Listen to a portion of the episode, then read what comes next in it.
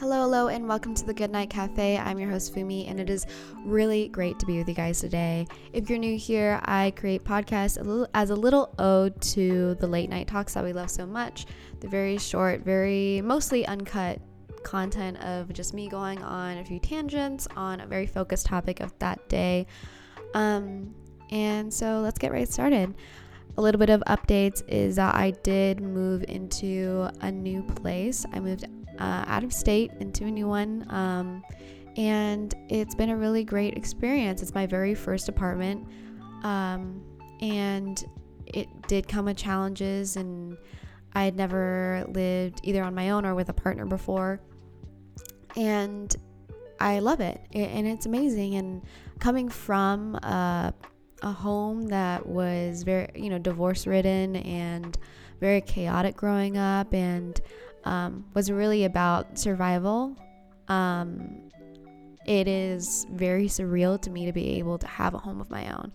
Uh, growing up, I always wish that I had a home to myself. That um, that I, you know, I, I wish, you know, I always wanted to be a few things. I wanted to be a mom, and I wanted to have a home of my own. And to finally have this kind of place means so much to me, and it means it's I don't think it was as like I could frame it to be very like life changing, life breaking, but there was definitely a process that went into getting here, so it doesn't feel like a huge shock. Um, but having gotten to just process and and enjoy what it means to, to have a home to to wake up and for there not to be chaos and that I don't need to be tipping tiptoeing around anything or feel uncomfortable or be triggered or have anxiety or um, be oversensitized um, and just be at peace with my living environment. It feels really great. Um, and it's it's definitely given me a lot more. Hopefully, I'll be able to come out with more podcast episodes because it does give me a lot more time to think and to process and to to create. And it's it's been the best. It's been amazing. And if you're a young person, I do highly encourage you to do whatever it is you can do to work towards moving out and becoming independent and earning a living for yourself and um, it doesn't mean you have to do any of these things alone, of course, but it is, um, I think, so beneficial to young people to be able to to have a space where they're able to discover more about themselves with any other adult or person looking over their shoulder to tell them what they think that is right for your life. Because i think it happens a lot especially in the asian community because that's really the community that i can really speak to to as honestly as i can is uh, I see a lot of parents, uh, a lot of helicopter parents, a lot of people, but a lot of parents that take the liberty of telling their children what they think uh, would suit their, their children's preferences. And um, I think some parents do it right and some parents don't, but in any case, the young people need the space to to learn more about themselves. Um, and I think the best what the best thing parents can do is to encourage their, their children to discover more about themselves and to try new things and to stretch and to um, to have role models and to for parents to be good role models. Um, and uh, once you do get to that step of of maybe wanting to discover more about yourself i think moving out is is so incredible especially moving out of state and into a new community and you know to not be in the community that you grew up in that everyone already knows everything about you it gives you the opportunity to recreate yourself and to you know to move on and be a version of yourself that um that you admire and that you love and um you know to also translate that back whenever you go visit, visit back home and to be this new version of yourself. Um i think I think especially part of like the whole idea of the American dream was to go out and was to venture and to to seek out um, new journeys and whatnot and traveling and, and moving out of state moving across the country is is such a great way to do it. I mean you don't always have to do it that way but um i do think that you know it, it benefits you so much. You can be sitting in your room and feel like you have a good idea of what the world is like. But social media only will tell you so much. It'll only, it'll only, it'll actually, I was just talking to my partner about this the other day. Social media will, since it's all curated content, it's only like hyper, um, hyper, what's a good word for this?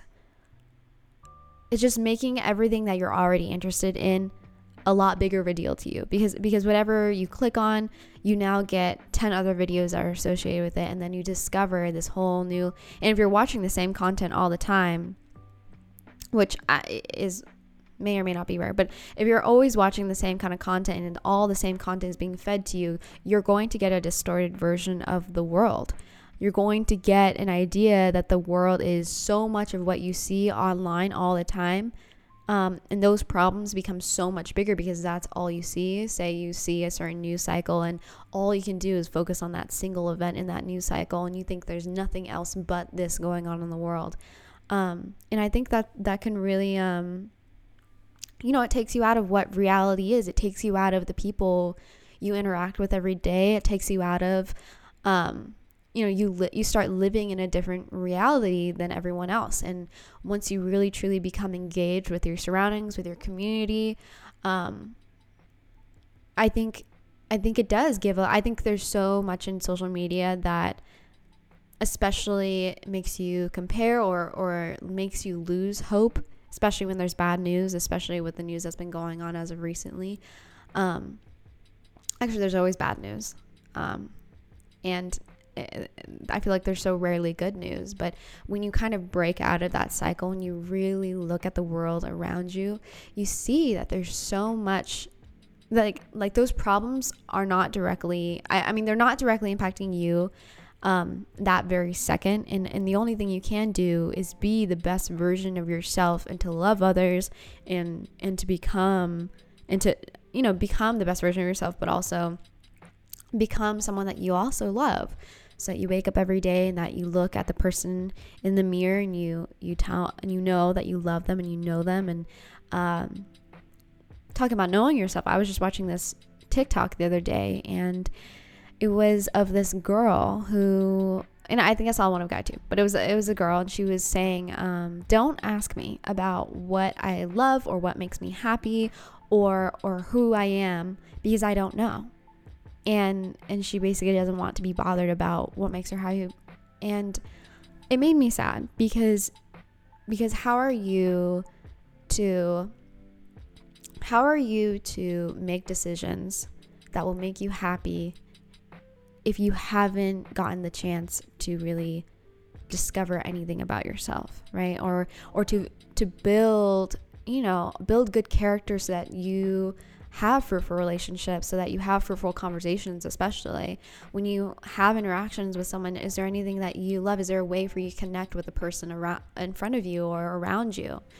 Um, and i think it's especially difficult for young people um, because they find social i think a lot of social interaction nowadays can be very difficult because um, conversation. I think I think we're very untrained in conversation and how to have conversations. Um, but such a huge part of that is because I think uh, we are still either discovering or, or, we're not discovering what it is that we love, what, what makes us passionate. And when you do have something you're passionate about, and when you find other people that you're able to connect with because you're passionate about, it could, and really honestly, it's simple things like a book that you love, um, podcasts that podcasts that you listen to, uh, people that you admire. That's why people talk about celebrities is because it's pretty um, it's pretty uh, natural for people to know what what celebrities are doing and and who's with who and uh, music especially. And so I think that those are really easy ones of you know just discovering what um, what music you like and why you like it and songs that you admire what the lyrics say and getting into the stories behind the lyrics. Like those are really music is like an everybody thing. Everyone loves music and or, or has some type of music that they love. Um, that can be a great talking point and a great um, a great way and a, a, what may seem like a small way but is also a great way of knowing yourself and learning more about yourself uh, for me, it was jazz, and I had grown up loving classical music. Um, well, no, no, I didn't grow up doing that. I started out loving classical music, and then I I went into liking jazz a lot, and then from jazz I moved on to a lot of really funky like Glass Animals, uh, which is like um I don't really know what genre they are. They're like a um, funky alter alternative band. Um, that doesn't really make sense, but but when you combine this idea of jazz and uh, what Glass Animals makes, it kind of makes sense. Like it's kind of wacky, kind of fun, kind of cool. And um, that's just one example. But um, and then I jumped to say like Oliver Tree, which is also crazy, funky, cool. Melanie Martinez, which is funky, and and they're all just like they're not very common in a way. They're very um, they're all funky in their own way, and I really enjoy. Um, singers like that, Childish Gambino, I loved, and then um, as I got older, I think in high school, I really enjoyed, I think a, a more positive note, um, like more positive leaning singers like Jacob Collier was just, I thought was absolutely amazing. And when I really listened to music, his music and started getting into it, like, but then it, it all came back around full circle of like, this is like neo jazz, like R&B jazz. And, and this guy's, well, Jacob Collier is brilliant. So, so yeah, that was like, in my own experience, like that's how my, you know, uh, my journey of music, anyways. But it, just knowing that about myself and being able to talk about that in length has has always been created very exciting conversations between another person and discovering well what music did you listen to when you were younger and um, my partner was actually my partner's been been trying to have more fruitful conversations which I find very awesome and very amazing because they found that they didn't want to they want to be able to connect with people well. And they've gotten so much better at being able to inquire and to ask and to learn more about themselves and why they like certain things um, just by knowing more about themselves and being able to inquire with other people about what they know about themselves. And you know it could be their own their favorite music what kind of music they listen to um, or what movies they watch and what they like to do out of out of um um uh, sorry out of out of work or anything like that. Um, so yeah it, it may just be the key to having more fruitful conversations is one, knowing more about yourself, two, discovering what you love, um, and three, going out and, and, and figuring out what that, what that is for other people. Um, so yeah, sorry. I, well, uh, I'm not sorry for the tangent. I don't know. I, I turned out, sorry, I keep on, there I go again. I found that, and I may talk about this in a future podcast episode, but I am when I record, I am constantly apologizing or or I will apologize a lot the way I speak. I, I think I've become a very um like I've been trained to be very apologetic and very non-assertive in a way, which I don't really care to be this dominant assertive person, but I do want to be able to be confident in how I speak and the way I communicate ideas and for some reason, whenever I'm recording podcasts, I find myself apologizing over and over again, mostly because of what I'm saying is not making sense. But I think it could often skip the sorry and just get right to fixing whatever it was. But I am interested to see how this translates to other areas of my life. Um, and actually, that does bring up quite a few ideas. So maybe in a future podcast, I'll talk about why I have this um, sort of apologetic nature about how I conduct myself, especially in my relationships. And I think it's a bit of co- codependency working in, and I'll, you know, get back to psychoanalyzing myself again. Anyways, it has been a really great time talking with you guys. And honestly, I don't, I think this was a win. I've rec- recorded this episode so many times, um, but I think it is uh, not too bad because I'm out of practice in terms of recording myself and talking and podcasting, but I hope to get better for you and I hopefully the the quality of the sound isn't as bad because I am getting the fan from my laptop very often in my recording, which is a bummer. But in any case, thank you for listening. tune in next time. I think I talk about passed down trauma, and that'll be an interesting conversation. So, hopefully, you have a good day, have a good night, and you're loved. I have an email, and that's goodnightxcafe at gmail.com if you have any questions, um, answers, inquiries, prompts, or just want to let me know that you listened in. I would be so happy to to know that. Um, what did he mean? shoot me an email and have a really good day, night, and bye. Just a humble bounty hunter, man.